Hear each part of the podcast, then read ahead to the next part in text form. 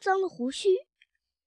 正如你所知道的，像你我这这种脸上没有毛的普通人，要是不太经常洗脸的话，脸上只是沾了一点污垢而已，没没有什么恶果。但是对于一张毛茸茸的脸来说，情况就不一样了。有些东西，尤其是食物，会粘在脸脸部的毛毛上，肉汁一类的东西会钻进了毛发里，并一直待在那里面。我们可以用一块布擦一擦，嗯，这样看起来就没事了。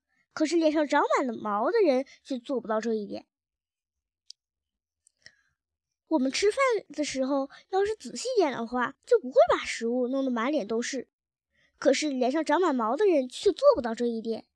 下一次遇到一个脸上长满毛的人吃午饭时，你就要仔细观察他一下。他把一勺汤或者冰淇淋或者巧克力送进嘴里的时候，即即使他把嘴巴张得很大，也不可能不碰到嘴边的胡须。蠢特先生吃饭的时候从来不费力张大嘴巴，结果他脸部的毛毛总是沾着许多他吃过的早饭、午饭和晚饭留下来的残渣。请注意，那可不是很大的饭粒，因为他吃饭的时候经常会用手手背或者袖子把那些大饭粒擦掉。如果你离得再近一点的话，你也许会看到一点小斑点。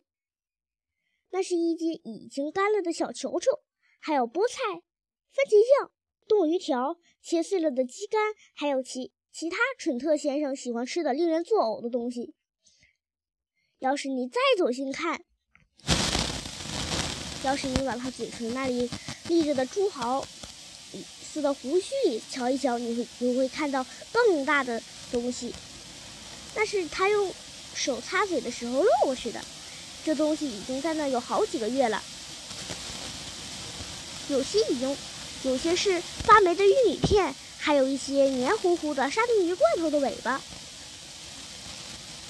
里边有这些东西，所以蠢特先生从来都不会感到真正饿。他只要把舌头伸出去，往嘴边舔一舔，这样总能找到一些好吃的，然后再细细的嚼一嚼。